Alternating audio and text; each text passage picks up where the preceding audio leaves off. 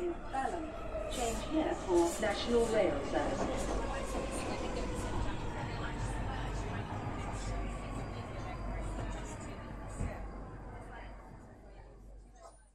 Bine te-am regăsit în stația Londra. Eu sunt Manuel Cheța de la manuelcheța.com și tu asculti podcastul Un român în Londra. Suntem acum la episodul numărul 173, numit Ce locuri sunt de vizitat? Bineînțeles, în UK. În acest episod vreau să vorbesc despre zone pe care vrem să le vizităm în anul ăsta, despre setul status și cât de cât uh, informații mai recente și, bineînțeles, despre succesul imigranților într-o societate ca UK. Și ca exemplu am dat aici Idris Elba, surorile Gardiro, Gardirova. Înainte de orice, am un mic anunț de făcut. Podcastul de față este partea Think Digital Podcast Network și mă găsești pe Podbean, iTunes, Spotify, radio.com și pe YouTube. Pe radio.com mă poți asculta în fiecare joi la ora 6 seara. Pe toate platformele unde asculti tu podcastul de față, nu uita să dai un like, share, un comment și, bineînțeles, când ai ocazia, poți să intri și pe manuelgheța.com și să trimiți un mesaj ca să dai o părere, o idee, un mic hate, orice, numai ca să primesc o idee legată de informațiile pe care le primești aici și modul în care le primești, ce îți place sau ce nu-ți place, ce vrea să vezi îmbunătăți la podcastul de față, pentru că, bineînțeles, că de fiecare dată strâng informații cât mai multe. Să nu uiți să pomenesc și câțiva oameni faini. De exemplu, sunt cei de la Rand E Hub cu pagina lor de Facebook, unde te ajută pe probleme legate de Brexit, pentru că Brexitul nu s-a terminat și nu o să se termine bune ani de acum încolo, și, bineînțeles, pe chestiuni legate de muncă. Nu uita să intri și pe Twitter, să-i cauți pe cei de la The 3 Million, care îți dau tot felul de informații legate de viața în UK, imigrație și tot felul de lucruri legate de settled status. Bineînțeles, nu uităm nici de centrul filia care ajută la conștientizarea legată de violența împotriva femeilor. Se zice violență domestică, dar uh, e o chestiune destul de tricky când spui violență domestică. O, ca, ca și cum ai spune că treaba asta ține de familie, nu trebuie să-ți bați capul. Nu, e violența împotriva femeilor și punct. Și eclair.org, care se ocupă de lupta împotriva traficului de persoane în orice fel de scop. Deci, Rande Hub, The 3 Million, centrul Filia și eclair.org. Și iată că acesta este ultimul episod de podcast din luna iulie, așa că sper că ați petrecut luna asta mai mult sau mai puțin ploioasă într-un mod plăcut pe aici prin Londra. Zic că ultimul episod de podcast din luna lui iulie, pentru că este înregistrat într-o zi de marți, în data de 27 iulie 2021, undeva seara ca de fiecare dată. Și cum a petrecut lumea perioada asta lui iulie? Ei bine, foarte călduros a fost, am transpirat, uh, era să zicem ca, să zic ca un porc, dar am înțeles eu că porcii nu transpiră, așa că trebuie să ne revizuim atitudinea față de săraci ăștia porci. Și uite că ne-am, uh, m-am bucurat în ultimele câteva zile de o vreme mai răcuroasă, undeva pe la vreo 15 grade noaptea, după ce au fost câteva ploi sănătoase. Am înțeles că undeva din uh, august încolo, de săptămâna viitoare încolo, efectiv, va fi o vreme ceva mai senină, nu, mai, nu va mai ploua la fel de mult, însă sunt sigur că ne vom lovi de niște căldurnale enorme, iar pentru cei care locuiesc în Londra, se știe ce înseamnă să ai o căldură de peste vreo 25 de grade, mai ales că umiditatea este destul de mare pe aici. Și uite că va trebui să facem ceva în legătură cu căldurile astea care vor veni în vremea lui august, așa că vom pot protesta și cum vom uh, protesta? Călătorind prin uh, locuri. În principiu, ca locuri de vizitat și pe care am vrea să le vizităm în UK sunt uh, foarte multe. Dacă am ocazia să ajung prin zona Sheffield în perioada asta ar fi foarte bine, dar uh, am vrea să vizităm și Cambridge și poate Oxfordul din nou. Fiecare are frumusețea lui. Dacă mă întreb, m-aș muta de fel în Cambridge, dar asta este o chestiune de gusturi. Și așa, ce lucruri ai putea să le vizitezi sau pe, pe care aș vrea eu să le vizitez în, uh, în UK, mai ales că am reușit să fiu vaccinat a doua oară, imediat sunt două săptămâni după cea de-a doua doză și atunci am ceva mai mult curaj ca să plec prin oraș. Prin oraș și nu numai prin oraș, ci prin întreaga țară. Pentru că, într-un mod întâmplător, n-am vizitat foarte multe locuri în UK, am vizitat destul de multe locuri în Londra și pot să fac harta anumitor zone, chiar foarte bine. Însă, uite-te că n-am fost decât în Oxford și în Cambridge, dar aș vrea să merg pe la Dover Cliffs. Pe acolo este foarte interesant, e și Castle Dover pe acolo. Bineînțeles că alte zone de vizitat ar fi Portsmouth, undeva în sud-vest, ar mai fi și zone foarte faine de vizitat, gen uh, Bath, ci că băile romane sunt pe acolo, ci că arată foarte fain, cu clădirile alea vechi de sute și mii de ani efectiv. Bineînțeles, aș vrea să vizitez din nou Cambridge și Oxford, deși am mai fost pe acolo, cred că în fiecare loc de vreo două ori până la ora asta. Un alt loc de vizitat ar fi Sheffield, are o oarece istorie specifică. Aș vrea să merg prin uh, Liverpool sau Manchester, doar așa ca să zic că am trecut pe acolo, dar nu m-ar pasă, n extraordinar de tare să fiu în uh, zonele respective. Aș vrea să intru și să vizitez, bineînțeles, uh, Scoția și Loch Ness, poate. bineînțeles, aș vrea să merg prin zona Wales, ca loc frumos de vizitat. Wales nu este o zonă, ci este efectiv o provincie, ca să zice așa, o țară de sine stătătoare în federația asta numită UK. Bineînțeles. Și aș mai vizita, desigur, în Irlanda de Nord sunt o zonă de roci, o formațiune de roci foarte interesantă, roci vulcanice, undeva în zona de nord, efectiv în zona Ulster, în zona de nord-est, și, bineînțeles, ar mai fi zone de vizitat, de exemplu, Isle of Man sau Jersey și Guernsey, dacă o să poți merge până în zona respectivă. Sunt ceva insule mai încolo, insulele Faroe și, bineînțeles, ar mai fi multe alte locuri de vizitat, de exemplu, două muzee foarte interesante legate de computere. Unul este la Cambridge, History Computer History Museum, și celălalt este la Bletchley Park, acolo unde au avut calculatorul, cred că ENIAC, care se ocupa de calcularea numerelor să bată codul Enigma în al doilea război mondial. Așa că asta ar fi vreo câteva dintre locuri. Bineînțeles, și în Londra în sine sunt foarte multe locuri de vizitat. În orice zonă te duce, în mod sigur găsești ceva istoric și interesant de vizitat.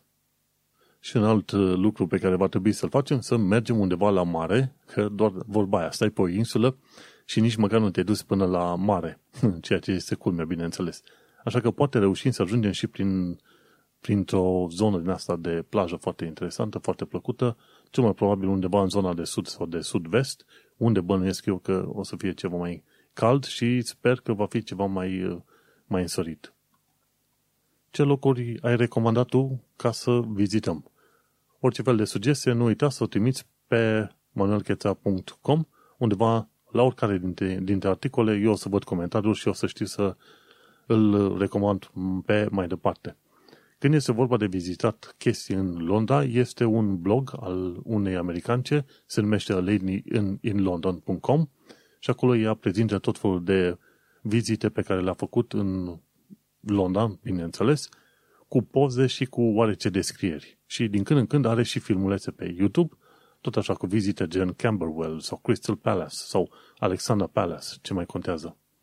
Și așa că ai avea locuri destule de vizitat, dar aș vrea să văd locuri pe unde mai fost uh, românii sau de care au zis că ar fi interesantă și mișto de vizitat.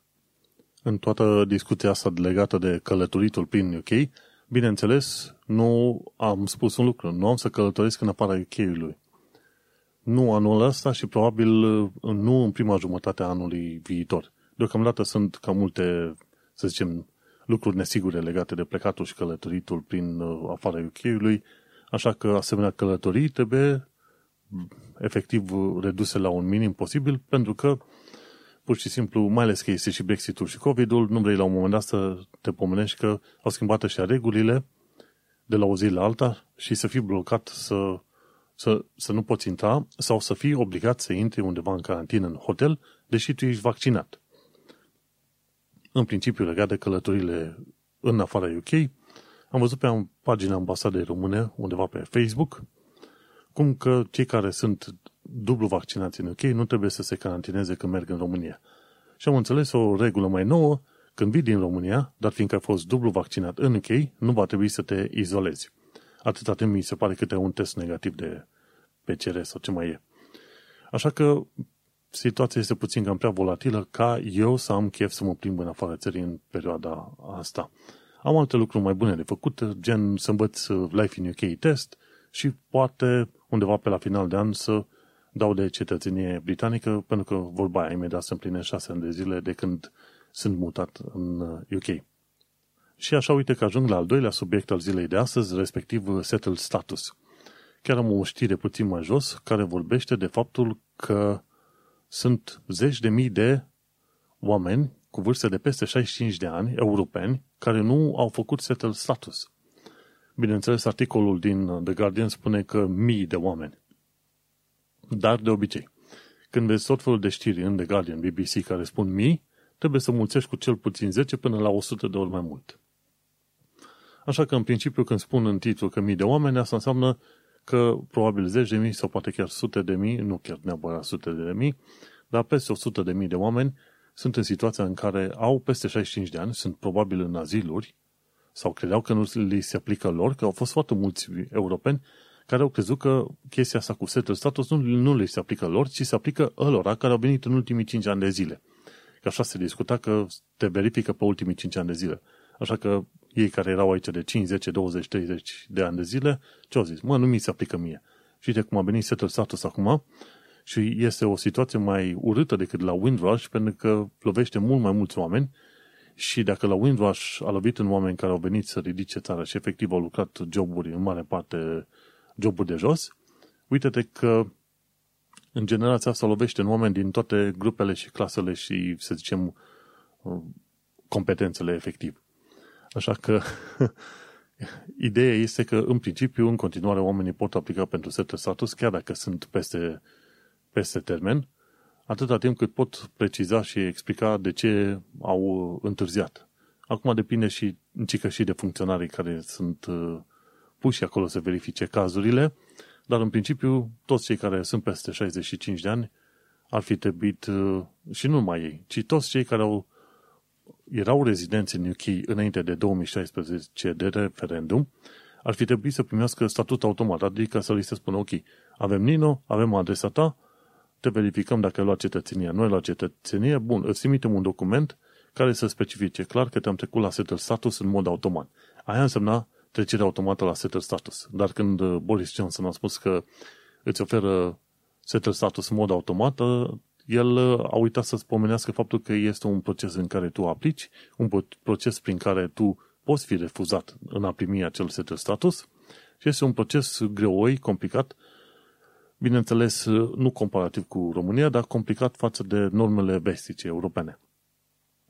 Și atunci, de fiecare dată când văd declarații din asta de la politicieni, în niciun caz nu pot să cred efectiv nimic ce zic ei.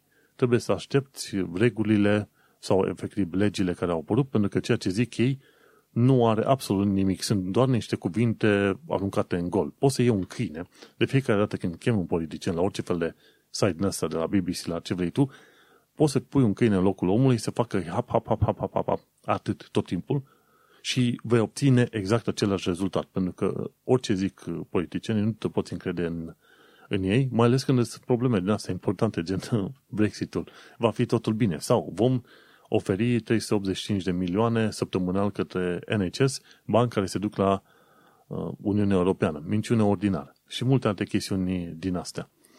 Așa că, uite că sunt, cu ocazia asta, mii și mii, poate zeci de mii, poate 100-200 de mii de oameni europeni care au stat de zeci de ani de zile în UK și uite că s-au văzut nevoi să aplice la settle status când probabil ar fi trebuit să fie înrolați în mod uh, automat. Ceea ce se întâmplă în UK este și un fel de blueprint sau un tipar a ceea ce s-ar putea întâmpla în viitor și o metodă prin care poți să învețe alte țări dacă vor. Băi, uite, avem niște oameni care sunt rezidenți, dacă schimbăm niște reguli, hai să aplicăm un mod automat pentru acei oameni acele reguli, în așa fel încât să nu-i trecem prin chinul ăsta și prin uh, dezastrul ăsta enorm numit uh, aplicare pentru setul status. Și îți dai seama, foarte mulți oameni, chiar dacă au setul status, dar fiindcă este numai digital, și pentru că vor să evite situații de discriminare, vor, vor aplica pentru cetățenie. Pentru că vorba aia, setă status, îți permite să ai rezidență permanentă, să lucrezi și să trăiești în UK, însă, într-un mod uh, interesant, dacă ai plecat pentru mai mult de 5 ani de zile din UK, pentru varii motive, ai pierdut statusul uh, complet. Va trebui să aplici pentru vize după aia, game over. Iar pentru pre-settled status, odată ce l-ai primit, ai 5 ani de zile ca să mai stai, în așa fel încât să-ți împlinești acei 5 ani, ca mai apoi să poți aplica pentru settled uh, status. Dacă la finalul perioadei de pre-settled nu ai acei 5 ani de zile, atunci ești la cheremul home office dacă te dă afară din țară sau nu. Așa că cine are ocazia, normal că va aplica pentru cetățenia britanică, pentru că, în primul și în primul rând, nu vrea să fie cumva la risc. Așa că settled status nu este nici pe departe settled pentru o mulțime bună de oameni. Și de aia am vrut să pomenesc în episodul ăsta, pentru că e un stres în plus. După ce că ești plecat din țară, încerci să te acomodezi unei, să zicem, unei zone noi, unei culturi noi, obiceiuri noi și alte, alt, tot alte chestiuni, ai și o pandemie, bineînțeles, trebuie să-ți mai bați capul cu niște acte în plus. Acte de care nici nu era nevoie în urmă cu câțiva ani de zile când ai venit în UK. Dar, așa cum le spusesem unor reprezentanți de la Home Office în urmă cu câțiva ani de zile la un eveniment est european din uh, zona Enfield, atâta timp cât oamenii ăștia, respectiv eu și restul românilor, am plecat din țară am făcut cel mai mare pas. Acum că mai trebuie să facem niște amărâte de acte, le mai facem. Asta nu înseamnă că nu avem stres extra, dar uh, le vom face. Uh, vorba aia, niște acte n-au ținut niște români în frâu când au vrut să, pleacă, să plece peste graniță. Așa că settled status, pe de altă parte, este settled, pentru că noi, noi ne-am dus, ne-am dus înainte, așa că am, uh, nu ca turcii, ci ne-am dus înainte efectiv ca taurii și mergem în continuare tot așa.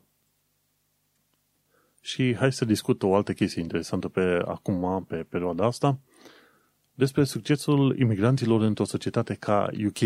Asta nu înseamnă că UK-ul în sine ia un imigrant și zice, băi, hai să te umflu bine, hai să-ți dau niște rachete sub picioare și să te împing pe mai departe, să ajungi tu pe culme mari, doar pentru că tu ești imigrant. În principiu, UK ca societate îți permite să, să te dezvolți, să te deschide niște uși, are un sistem de educație care în principiu se aplică la fel pentru toți, indiferent de clasă socială, vorbind de educație publică.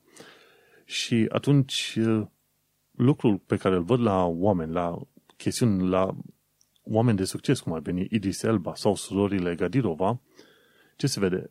Părinții lor, când s-au mutat în, în UK, în Irlanda, oriunde or fi, ei, părinții de imigranți de obicei, părinții imigranți, pardon, de obicei încearcă să inoculeze niște valori și un spirit de luptă puțin mai puternic decât atunci când uh, vezi la familia britanică obișnuită.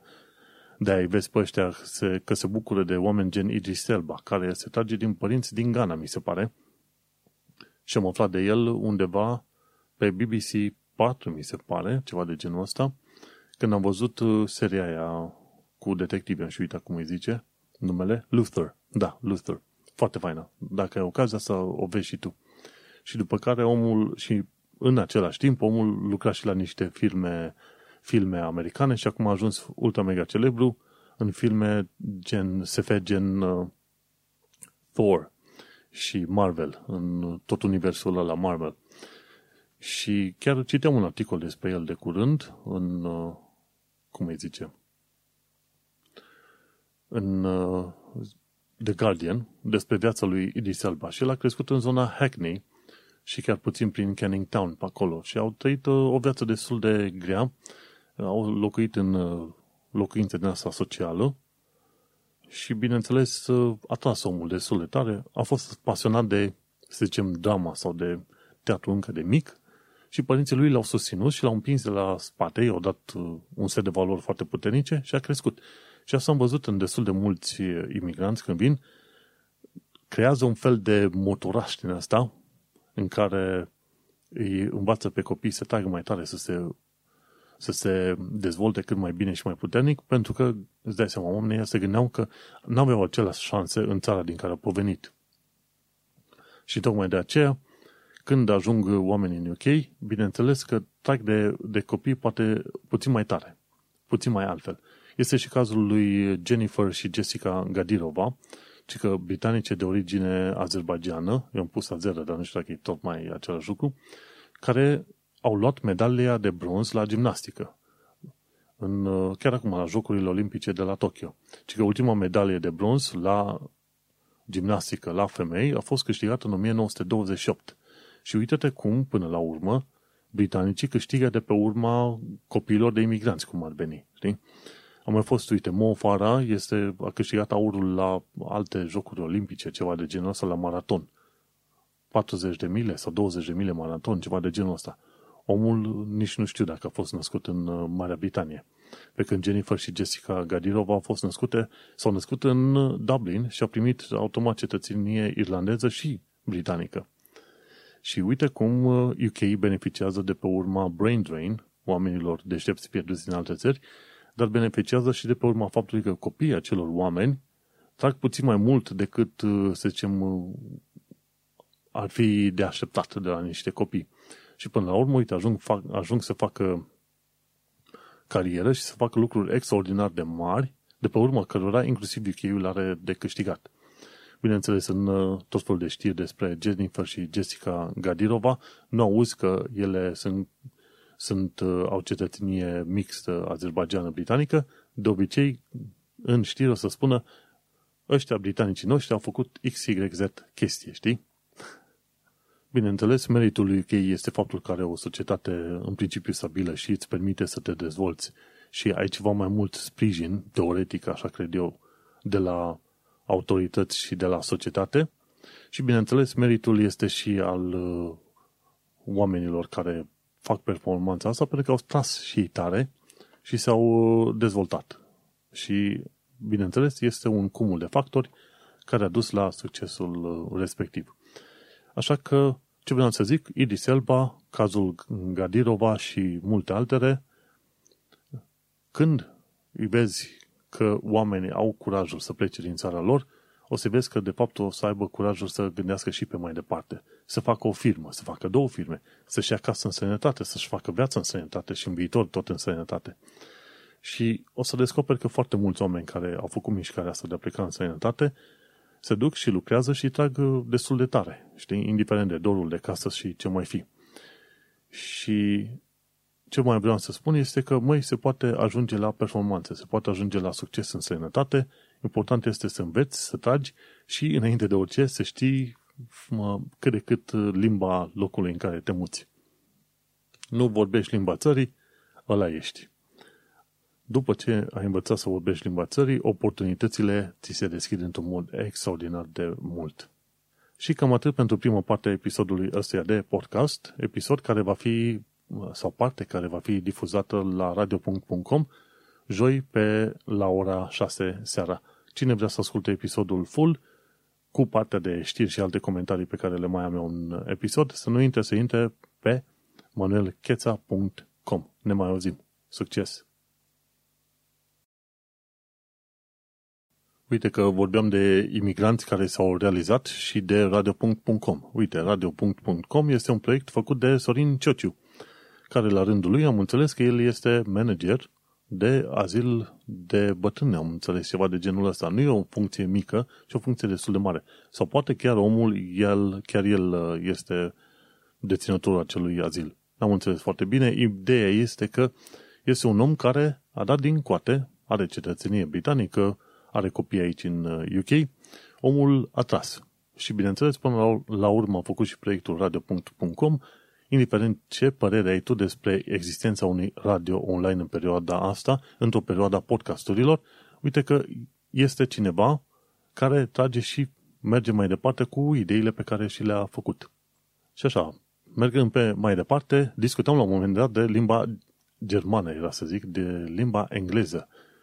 Și am la secțiunea asta de limba engleză o singură chestie simplă, ci că patru obiceiuri zilnice pentru a învăța engleza. Și unul la mână, trebuie să asculti text în engleză. Muzică, bine, de la muzică nu cred că înveți prea mult. Cel mai bine ar fi să asculti știri. Pentru că acolo și exprimările sunt puțin mai alambicate, mai oficioase. Și după care, bineînțeles, asculti filme. Filme, emisiuni, podcasturi, cât poți de mult, în podcasturi se discută ca și cum s-ar discuta pe stradă în modul în care discut eu acum cu tine, în principiu, la o cafea din asta virtuală. Așa că trebuie să asculti în limba engleză cât mai multe materiale. Un alt lucru interesant de făcut este să testezi pronunția, să încerci să pronunți în fiecare zi un anumit cuvânt sau o anumită frază, efectiv în gura mare, să pronunți și să vorbești. Am o, eu am ocazia să fac treaba asta, vorbim cu colegii la muncă destul de des, pentru că în serviciul ăsta de programming pe care îl fac, din când în când facem pair programming. Adică lucrez la programarea unui proiect împreună cu alți colegi. Și atunci, prin Zoom, noi comunicăm des și comunicăm în limba engleză chiar foarte mult. Așa că eu am uh, luxul ăsta că vorbim cu colegii făcând pair programming, uh, mi testez pronunția și mai întreb din când în când, bă, am pronunțat corect sau nu? Ei sunt uh, mai de lăsători așa și mă lasă în pace, chiar dacă nu pronunț corect, zice, lasă-mă că e bine. Și îi mai trag totuși de limbă. Bun, și cu asta ajungem la punctul 3. Trebuie să vorbești în engleză. Și în filmulețul prezentat de, la, de tipa de la M English, zice așa, măi, 10 minute să vorbești în fiecare zi, să testezi tot așa, măcar vreo 5-10 minute în fiecare zi pronunția, ca să te ajute cu vorbitul efectiv. Pentru că degeaba știi gramatică la un moment dat, degeaba știi vocabular, dacă tu la un moment dat nu știi să te exprimi când vorbești direct cu oamenii. Poate că în scris ai e mail perfecte, dacă începi să vorbești cu oamenii, ups, ți se încurcă gândurile în cap. Și știi cum e, practice makes perfect. Cu alte cuvinte, trebuie să discuți cât mai mult cu oamenii și să lași puțin teama asta de a vorbi deoparte. Și un ultim punct, al patrulea punct, să scrii în engleză, ca să te înveți. Scriind în engleză, cumva te și înveți să te exprimi verbal mai bine. Așa că punctele, patru obiceiuri zilnice, ascultă în engleză, testează pronunția, vorbește în engleză și scrie în engleză. Efectiv, să faci foarte multe chestiuni în engleză. Și un, anum, un anumit punct pe care el l-a mai pomenit în alte filmulețe, cea tipa de la M English, dar nu l-a pomenit acum, un obicei pe care să-l faci nu zilnic, ci tot timpul, este să gândești în limba engleză. Învață orice fel de limbă vrei tu, dar dacă începi să gândești în limba respectivă, pentru că ai tu vocea aia ta internă să zici, uite, ce prost e ăla, ce bine am cumpărat, că, ce bine că am cumpărat softul sau orice vrei tu, gândește în limba respectivă. Gândind în limba respectivă, tu deja începi să-ți formezi un, un obicei de a gândi, de a vorbi spontan și de a forma idei și propoziții, fraze în limba respectivă într-un mod uh, cât mai spontan. Și așa o să te ajute. Așa că la astea patru idei, mai bine și a cincea, gândește în limba engleză. Și după aia o să fii ceaft că vorbești limba engleză și nu o să fii gutted că nimeni nu te bagă în seamă că tu nu vorbești limba engleză. Hai să mergem pe mai departe, ci că informații practice. Ci că, ca să te ajute cu credit score-ul, să ai un credit score cât de cât mai bun sau un început, trebuie să-ți faci măcar un abonament la telefon.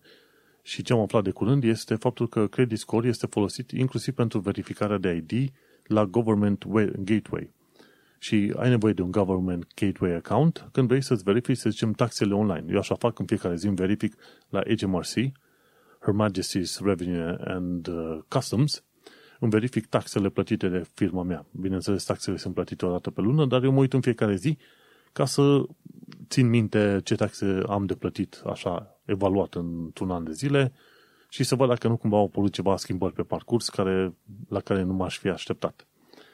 Și de-aia mi-a a trebuit să fac un Government Gateway account, după care a trebuit să mă verifice.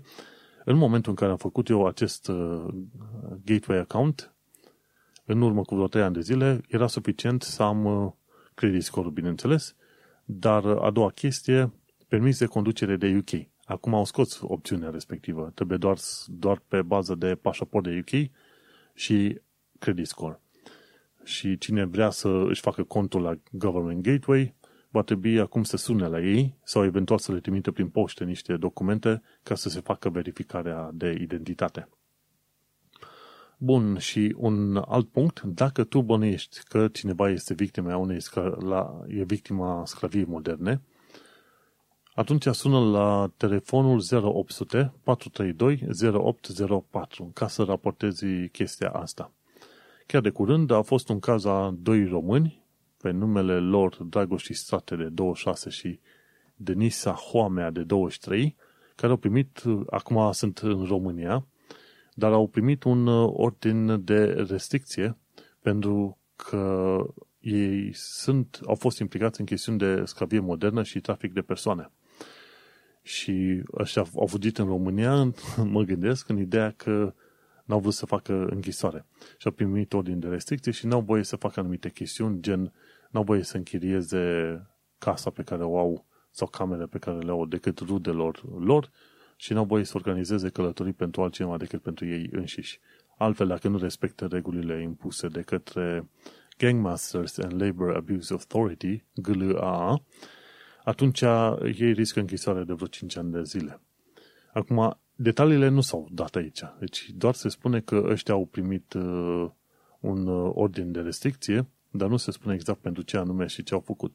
Dar poți să bănuiești că fie au închiriat, de exemplu, locuința prea multor oameni, respectiv stăteau cinci într-o singură cameră, ceea ce nu e permis, fie, bineînțeles, au facilitat, uh, să zicem, sclavia modernă, respectiv uh, au adus oameni din România și i-au plătit cu nimica, punându-i la muncă orice fel de muncă ai vrea tu să facă. Și așa că, uite, în străinătate, dacă este vorba ca români să aibă o viață grea, lucrând orice fel și să sufere, de cele mai multe ori este tot de pe urma altor români. Și de ce se întâmplă treaba asta? Pentru că acei români, în primul și în primul rând, nu știu drepturile, în al doilea rând, nu știu limba țării în care s-au mutat. Și acum se simt forțați cumva să stea în, pre, în preajma altor români, chiar dacă asta înseamnă să sufere enorm de mult, să stea în chirii groaznice și să muncească pe bani de nimic și să fie călcați în picioare. Aceiași oameni care ajung să fie călcați în picioare de alți români în străinătate, ajung după aia să condamne străinătatea că au avut ei viață grea.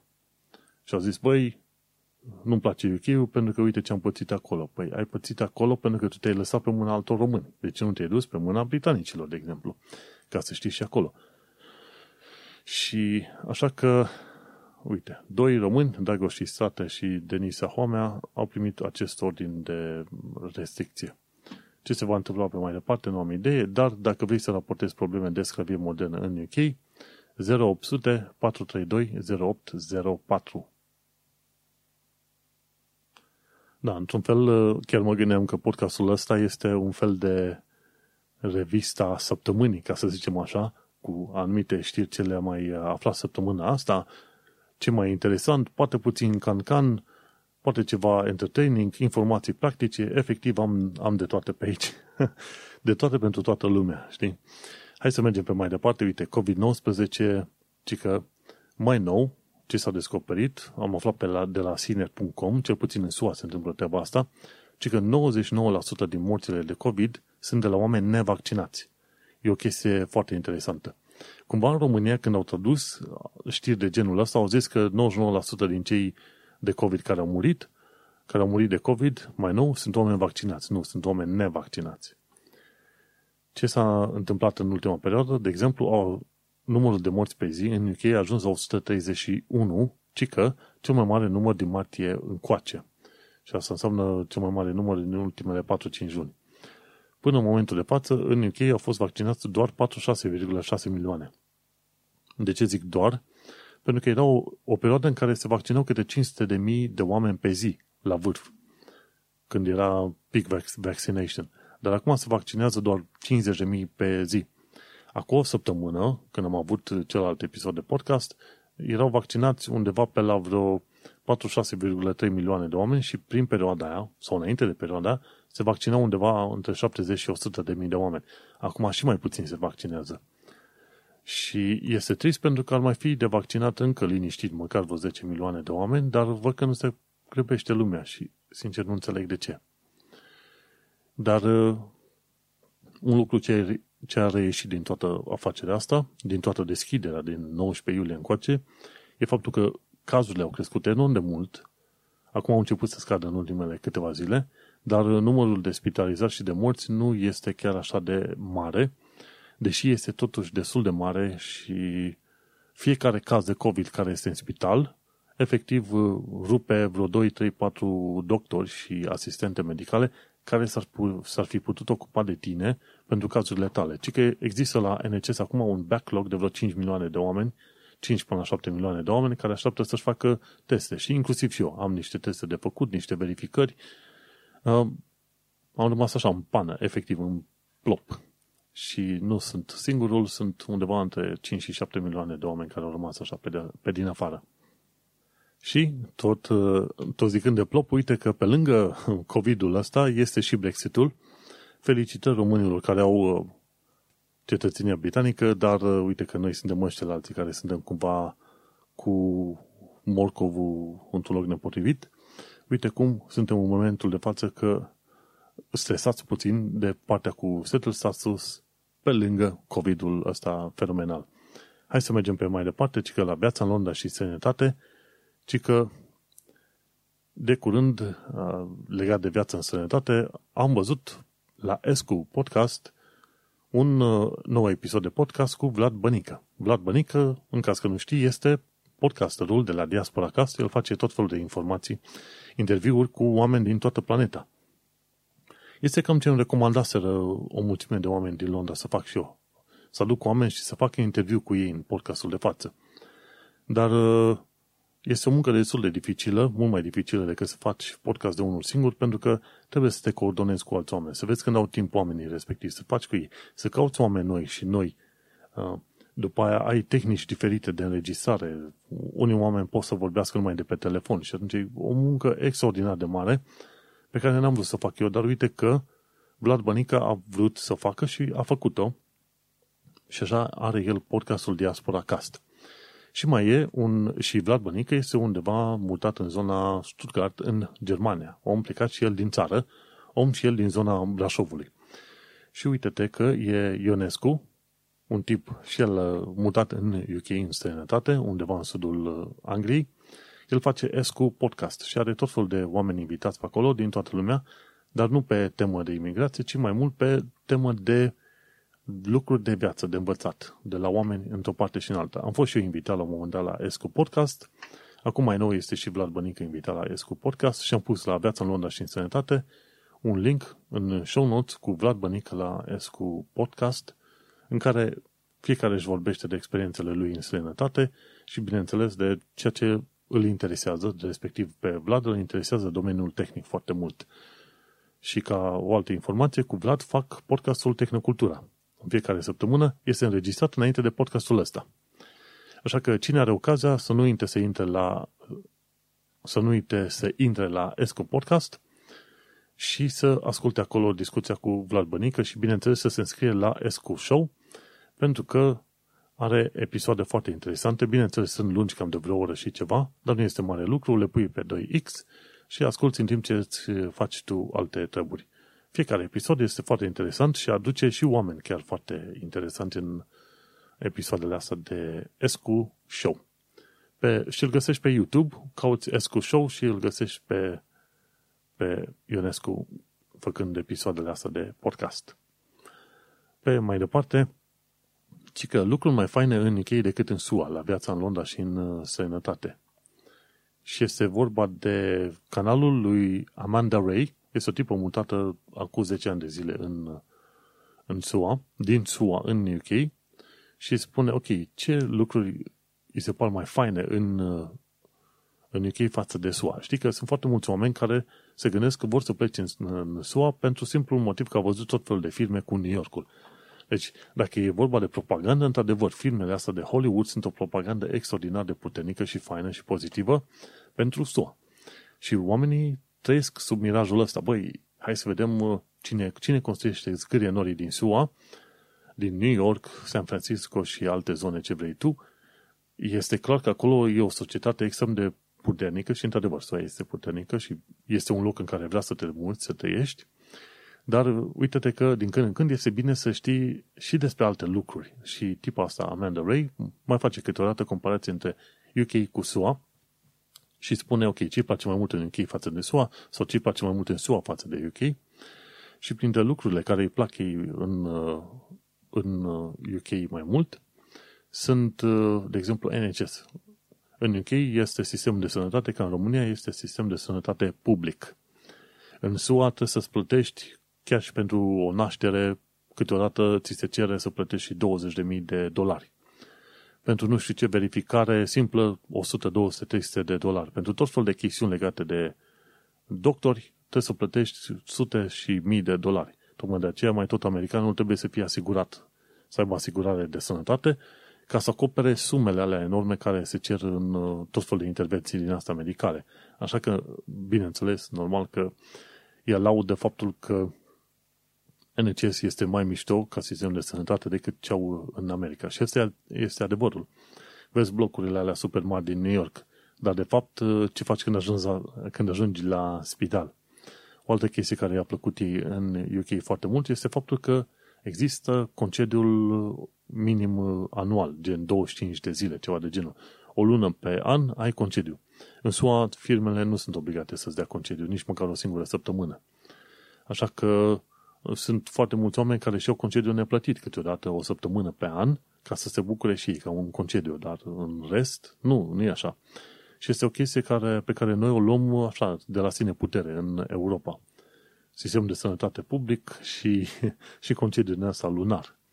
Dar uite de că în SUA nu se întâmplă treaba asta și este important să știi, de exemplu, cu, cu, ce, se întâmplă, cu ce te confrunți acolo, ca să zicem așa, știi?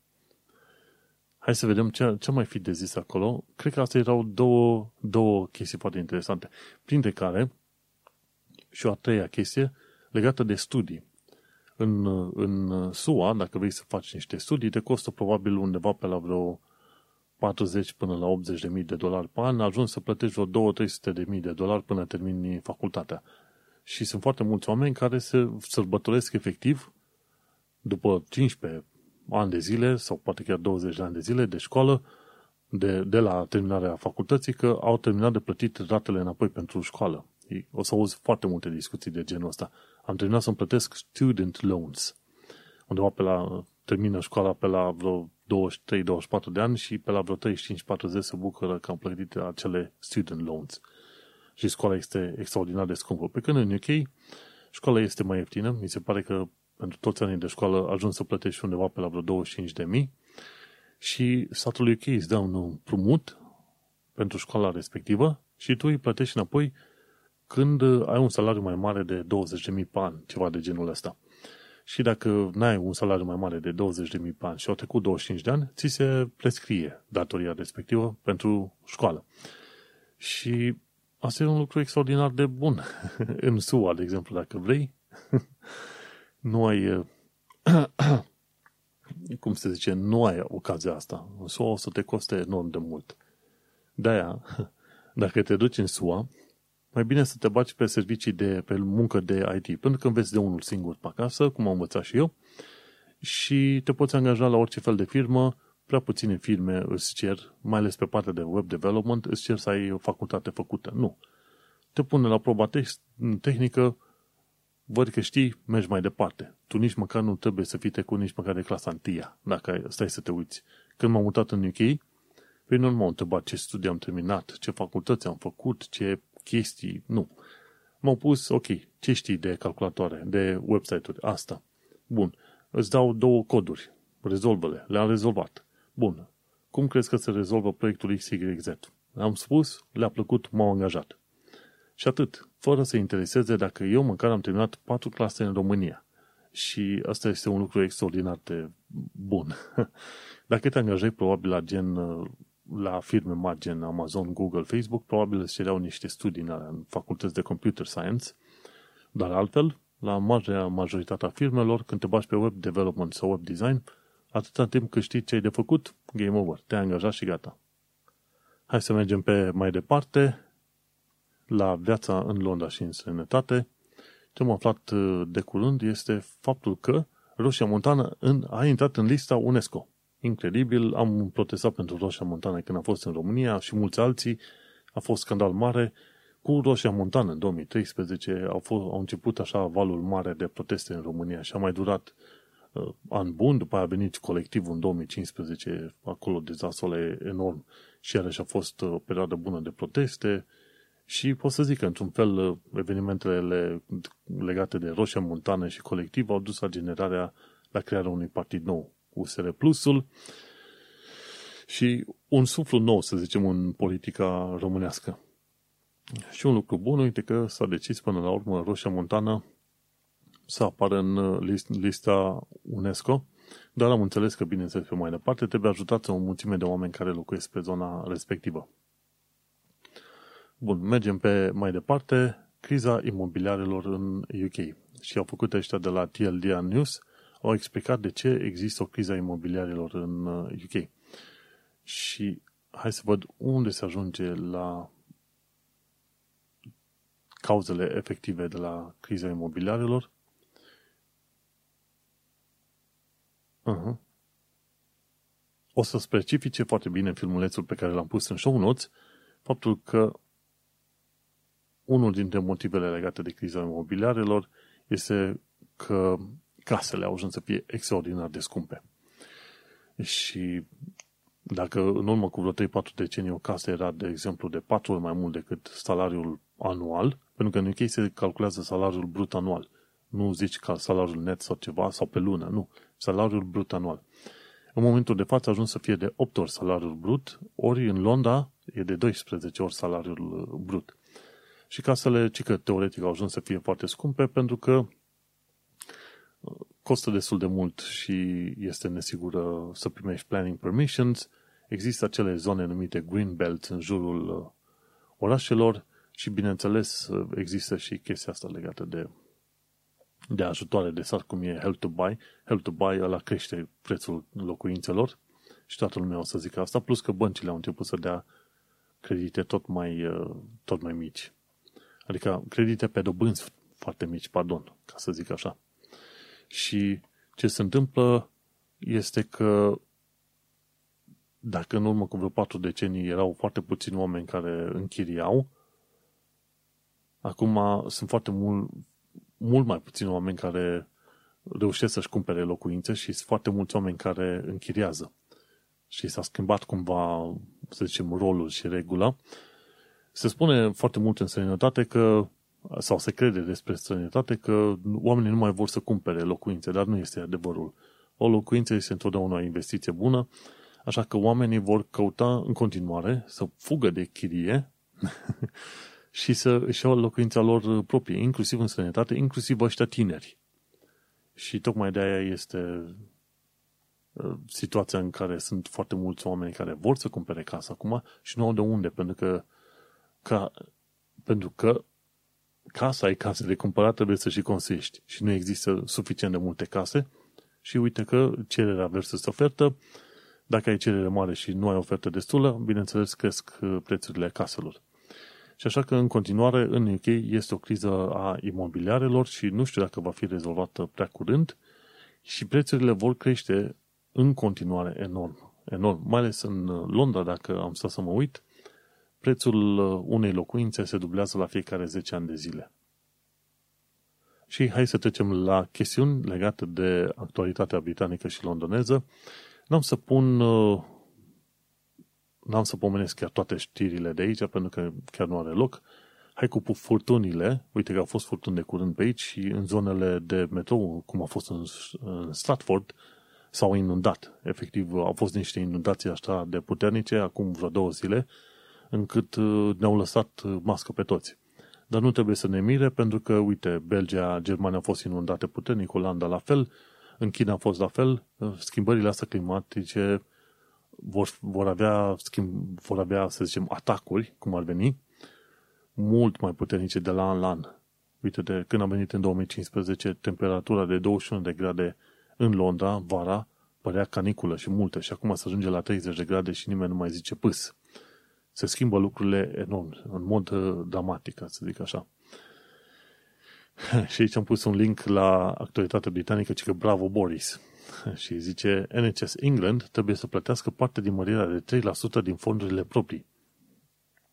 A fost o ceartă mare, ci că guvernanții ziceau că NHS feri, merită felicitați, aplaudați, eroi, ce vrei tu, și cum își răsplătește Boris eroil, le dă o mărire de jignire de vreo 3%, pe când sindicatele cereau undeva pe la vreo 10-15%. 3% abia dacă acoperă CPI, Consumer uh, Product Index, ceva de genul ăsta. Efectiv, uh, abia dacă acoperă inflația. Dar uh, problema care este? Doctorii în UK, n-au, NHS n-au mai avut măriri de salariu de o perioadă bună. Așa că mărirea asta de 3% nici măcar nu acoperă inflația, o să fie cumva acoperi inflația de acum 2-3 ani de zile, ceva de genul ăsta. Oricum salariile sunt în urmă. Și după ce că ar da o mărire de doar 3%, guvernul vrea să acopere doar 2%, iar restul de 1% va trebui acoperat, acoperit de către cei de la NHS England.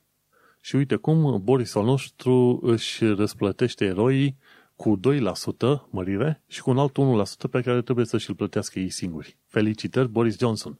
Ești, ești super. Nu știu cui, dar ești super.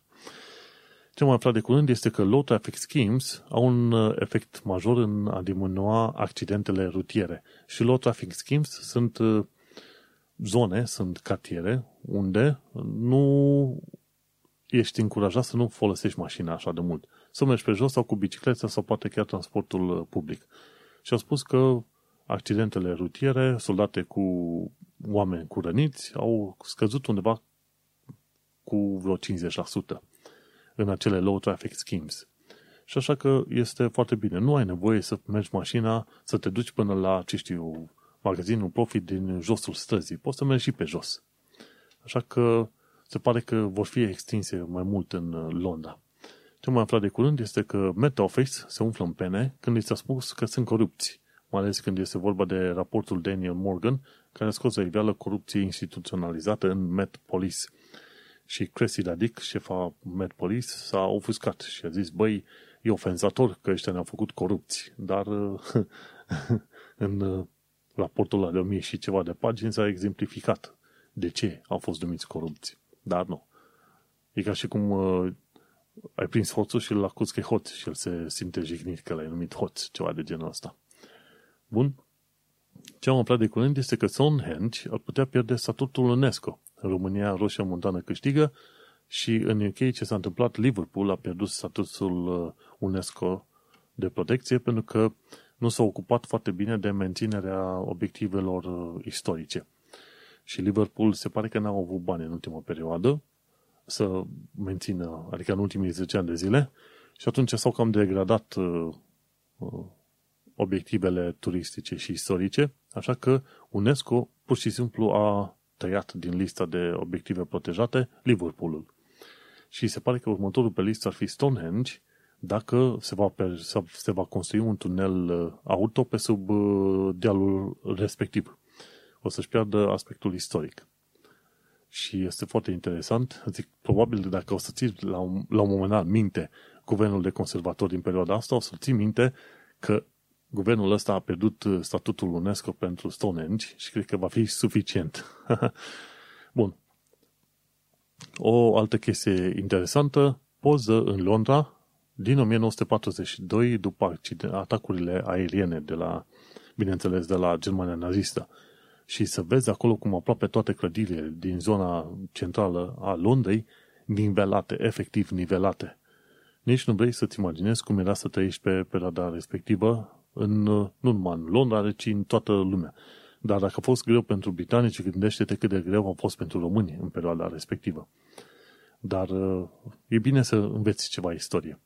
O altă chestie interesantă, tot legată de istorie, ci că Lambeth Council a fost pus sub lupă în urma unui raport foarte care pune lumină foarte proastă Lambeth Council, după ce sute de copii au fost dați în plasament și au fost abuzați bătuți și chiar mai rău de atâta de-a lungul decenilor. Și a ieșit la iveală foarte multe cazuri din astea. Zeci și, nu zeci, pardon, sute de copii care au avut de suferit de pe urma îngrijitorilor de la Lambeth Council. Și acum se pare că vor începe și inclusiv uh, anchete în asta penale pe chestia asta. Inclusiv copiii au fost abuzați de oameni care trebuiau să îi îngrijească, efectiv. Și uite cum uh, Oamenii acum care au, ce știu, 60 spre 70 de ani de zile, au ieșit și au spus, băi, uite, și-am pățit aia, și-am pățit aia, și-am pățit aia. Și sunt curios să văd uh, ce o să iasă. În ultima perioadă e un fel de reckoning, ca să zic așa, legat de modul în care consiliile locale își fac treaba și este bine să fie verificat uh, fiecare consiliu în parte, pentru că, vorba aia, ar trebui să-și facă treaba, nu să-și bată joc de oameni. Și tot uh, în uh, direcția asta, legată de abuzuri, ci că două treimi din femeile soldat au fost ținta atacurilor sexuale în armata UK. Și este o mirare extraordinară când afli treaba asta. Două treimi din femeile care au participat la un sondaj au spus că au fost uh, fie hărțuite, fie atacate, fie, fie jignite pe chestiune sexuală. Și este interesant cum că se întâmplă atât de des. Oare nu i-ar fi spus sau nu ar putea să le zică, băi, ești prost, hai că îți pun un glonț între ochi. Dar de fapt nu este așa de ușor, pentru că e ușor să zici din perspectiva unui bărbat chestia asta, dar uh, nu ca victimă sau ca atac, chiar de la soldații cu care lucrezi, mai ales când uh, raportezi chestii de astea și superiorii ascund toate rahaturile astea. Așa că e bine, uite, cum am spus, este un fel de reckoning, e bine care loc și probabil uh, pe măsură ce se află mai multe, cu atât mai mult se va schimba, să zicem, sperăm, comportamentul oamenilor și firmelor și instituțiilor, în așa fel încât să fie un mediu mai corect în care să lucrezi. Și cam atâta cu actualitatea britanică și londoneză. Acum, ce vreau să știi este faptul că chiar dacă am știri negative, trebuie să iei ca un amestec. Sunt și știri pozitive și negative în așa fel încât să-ți faci o idee legată de viața din uh, străinătate. Nu este totul numai lapte și miere, dar nu este totul numai un chin. Pentru că dacă asta să-ți povestesc de viața mea, viața mea este foarte bună. Lucrez cu niște oameni extraordinari, avem proiecte foarte mari pentru o firmă care e locul 2 în lume pentru fashion retail, am uh, un program de lucru chiar lejer, pot să încep când vreau să termin aproape când vreau eu, atâta timp cât îmi lucrez orele, un salariu plătit bine, oameni înțelegători, când nu mi-a ieșit un lucru sau nu am reușit să livrez la timp ceva, uh, pot să cer ajutorul și nu-mi sar oamenii în cap, nu mă condamnă să zic că, băi, uite ce incompetent ești. Și așa că, dacă stau să-ți povestesc mai de viața mea, zice că e totul ultra mega și bun și perfect, vreau și eu viața lui Manu. Dar uite-te că există și alte vieți. Și atunci vreau să includ și alte vieți în podcastul ăsta, în așa fel încât să-ți faci o idee cât mai, cât mai completă și în niciun caz nu vreau să îți spun să nu vin ok. Ba, nu, vino. Dar îți spun să fii pregătit și mental, și fizic, și uh, ca nivel de skill-uri și ca nivel de bani. Să fii pregătit din mai multe puncte de vedere, ca la un moment dat să nu treci prin valuri de dezamăgire, să zici, păi eu credeam, păi știi, nu e vina UK-ului că tu credeai ceva. Este important să știi, să fii informat, ca să vii cu, să zicem, cu inima împăcată. Și cu ocazia asta, ca să fim cu inima împăcată, hai să terminăm podcastul înainte de împlinirea unei ore. Iată că am ajuns la finalul episodului numărul 173, unde am vorbit despre locuri de vizitat în UK, despre setul status și despre succesul imigranților într-o societate ca UK. Eu sunt Manuel Cheța de la manuelcheța.com și tu ai ascultat podcastul Un român în Londra. Ne auzim pe data viitoare. Succes! The next station is Balham. Change here for National Rail Service.